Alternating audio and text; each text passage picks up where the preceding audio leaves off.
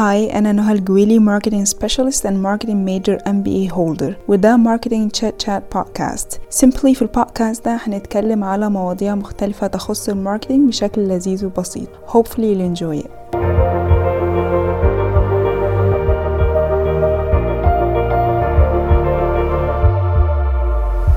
هاي، خلينا ابتدي الحلقة واسألك سؤال، هل في براندز معينة بتحس انها بتمثلك؟ يعني ليه بتحس ساعات انك عاوز تشتري من المكان ده او تقعد في المكان ده دونا عن اي مكان تاني؟ ممكن يكون المكان التاني ده اكتشلي بيقدم نفس الخدمة ونفس الجودة. خلينا متفقين ان احنا ككاستمرز مش بنشتري حاجة بكام ألف جنيه مثلا أو بنرتبط بحاجة عشان بس جودتها حلوة. عايزة هايلايت هنا حاجة، إن لو الجودة دون المستوى يبقى ملوش لازمة إنك تنزل السوق أصلا، فدي يعني حاجة مفروغ منها دلوقتي. والكواليتي نفسها بيكون لها رينج بيقدر إن الشركة تتحرك فيه. لكن خلينا في الموضوع اللي عاوزة أقوله، إن إحنا بنرتبط بالبراندز ارتباط نفسي، لأننا بنشوف إن البراند الفلاني ده بيريبريزنت أس، بيريبريزنت أور فاليوز sometimes، بيريبريزنت شخصياتنا في أوقات، أو بيريبريزنت الستوري اللي إحنا عاوزين نقولها عن نفسنا. وده بيخلينا ندخل على موضوعنا النهاردة وهو البراند ستوري.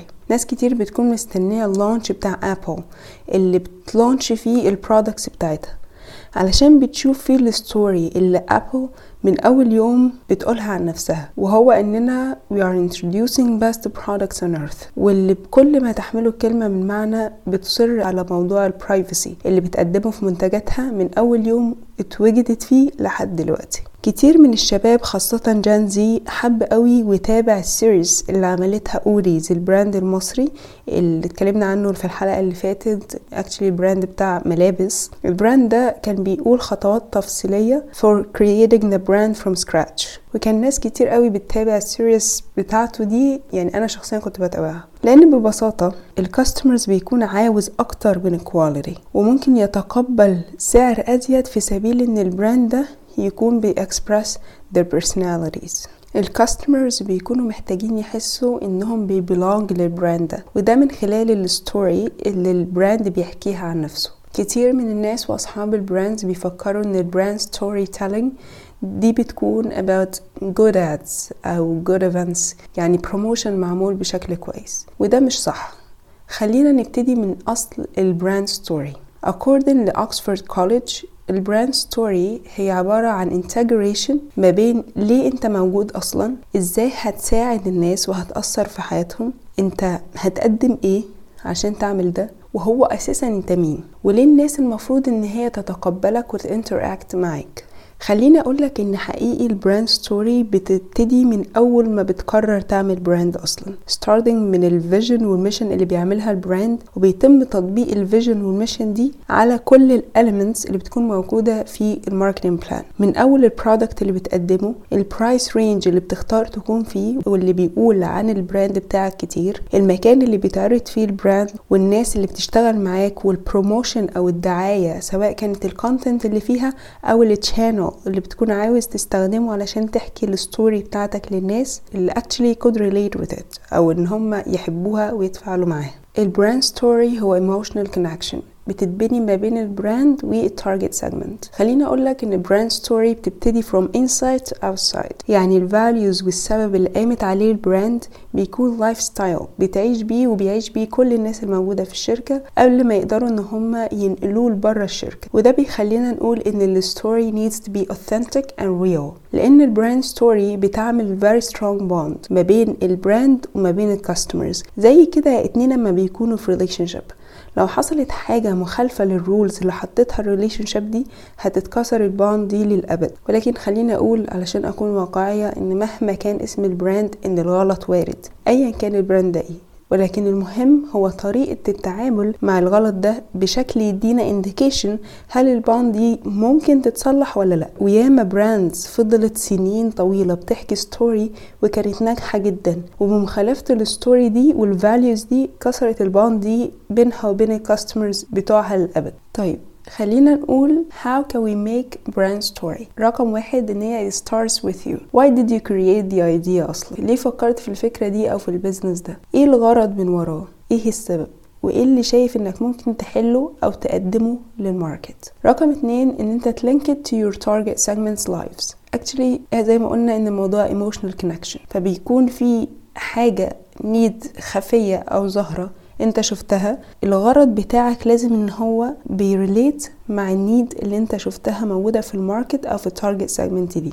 رقم ثلاثة، ان انت to live with it and apply it to all of your activities. كل حاجة بتقدمها من منتجات، الاكتيفيتيز اللي انت بتقدمها للناس، الادز اللي انت بتقدمها للتارجت سيجمنت بتاعتك، لازم بتكون بتتاتش ذير ايشوز والتشالنجز اللي هم بيمروا بيها. المسجز اللي بتبقى موجوده في الادز دي لازم تكون تيلرد وبتفت ذير انترست اند لايف ستايل، وطبعا ده بيكون بيزد على ماركتنج ريسيرش اللي بتعمله واللي اتكلمنا عنه المرة اللي فاتت. الحقيقة ان الماركتنج ريسيرش بيكون البيز اللي على اساسه بتعرف انت هتكونكت مع الكاستمرز دول عن طريق ايه وهتعمل ايه علشان يتباع. دكتور رامي خضير واحد من جريت ماركتر بصراحة كان بيقول لنا في lectures بتاعت الماركتنج ان احنا مش بنبيع اللي بيتعمل ولكن بنعمل اللي بيتباع، وفي رأيي اللي بيكون ليه تأثير حقيقي هيتباع.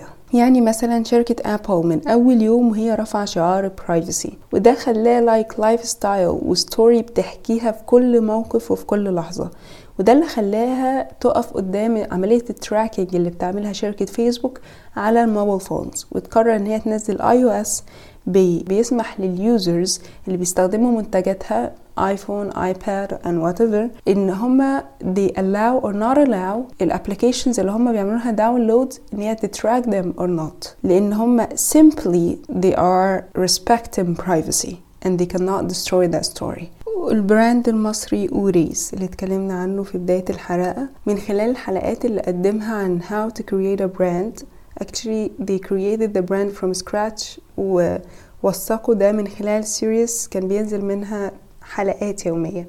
هو ما كانش بيتكلم بس عن البرودكتس لكن كان بيدي مثال عن الديسيبلين الانسيستنس والكوميتمنت، وبالتالي ربط الناس ما بين الفاليوز دي وما بين البراند، وخصوصا اما بيكون التارجت سيجمنت هما يونج جنريشن جين زي، بيبقى دي من الفاليوز اللي هما بيبقوا حابين يكونوا شايفينها في ناس فاوندرز لبراند معين بيكون شبههم اكسترنالي ويكون بيقدم الفاليوز دي، فبالتالي الجنريشن ده او غيره، لكن هما مين اللي they are focusing on young generations هو كان بيشتري الفاليوز اكتر ما بيشتري البرودكتس اللي طالعه من البراند. شركه نايكي حتى ميشن ان هي they are bringing inspiration and innovation to every athlete in the world and if you have a body you're an athlete، وده كانوا بيحاولوا ان هم يأكدوا عليه من خلال الادز اللي هم كانوا بيستخدموا فيها ناس عادية مش لازم athletes، كانوا بيستخدموا ناس ليها different body shapes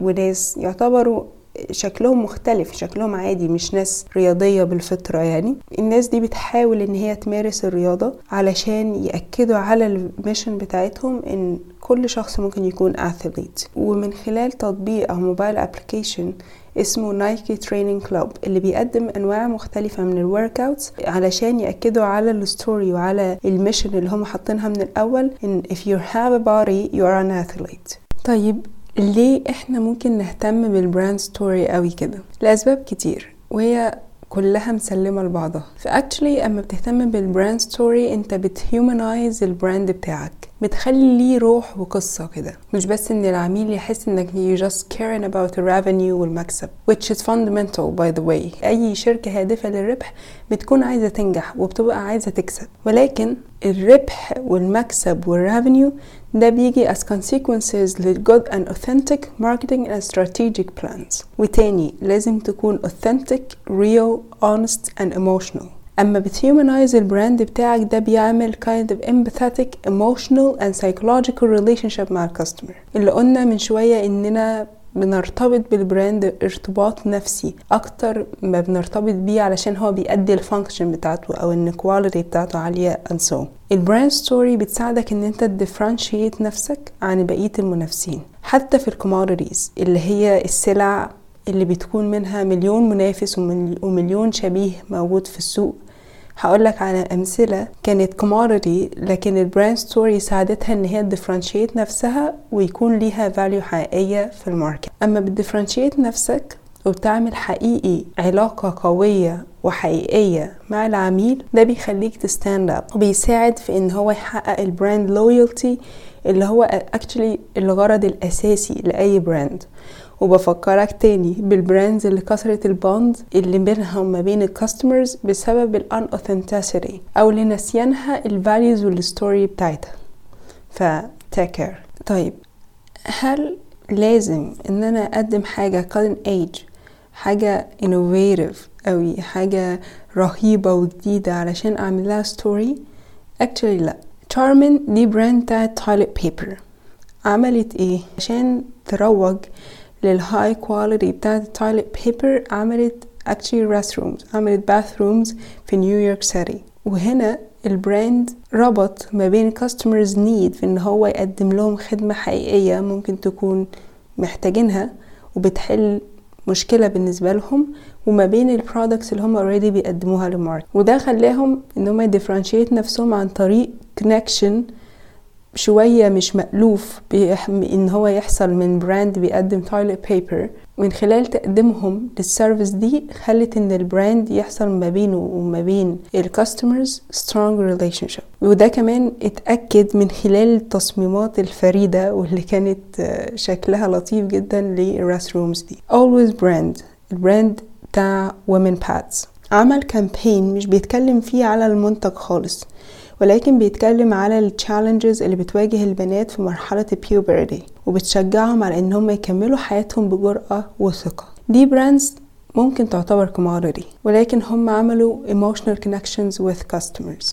في براند مصري لذيذ قوي، هو ده مش كماريري، هو بتاع لبس اسمه Mix and Match. Mix and Match هم رافعين شعار ان كل الديزاينز بتاعتهم بتكون have stories، وده قدموه من خلال البرودكتس بتاعتهم اللي بتكون بتعبر عن ثقافات من اماكن مختلفة في مصر. ده الكولكشن اللي نزلوه واللي مستوحى من الثقافة بتاعة سينا المصرية. اللي عاوز اقوله ان الستوري ريلي بتبتدي من اول ما تقرر انك تعمل البراند، ومن اول ما بتحط الفيجن والميشن بتاعتك، وبتطلع في كل الاليمنتس اللي بتمثل الماركتنج بلان دي. في الاخر عاوز اقول ان الكاستمرز بيشتروا مش بس البرودكتس بتاعتك، هم بيشتروا الستوري اللي وراها، بيشتروا الايدنتيتي، بيشتروا الفاليوز. واجان انا جان انا جان ان انت تكون اوثنتيك الريل في الستوري اللي انت بتحكيها is something crucial، وما ينفعش ان احنا نراهن عليه. دي كانت حلقتنا النهاردة and thank you for listening guys. باي باي. شكرا لاستماعكم للحلقة دي من ماركتينج تشات شات. ما تنسوش تقيموا الحلقة وتشاركوها مع أي حد مهتم بالماركتينج، وممكن تتابعونا على انستجرام بيج من خلال اللينك الموجود في الديسكريبشن.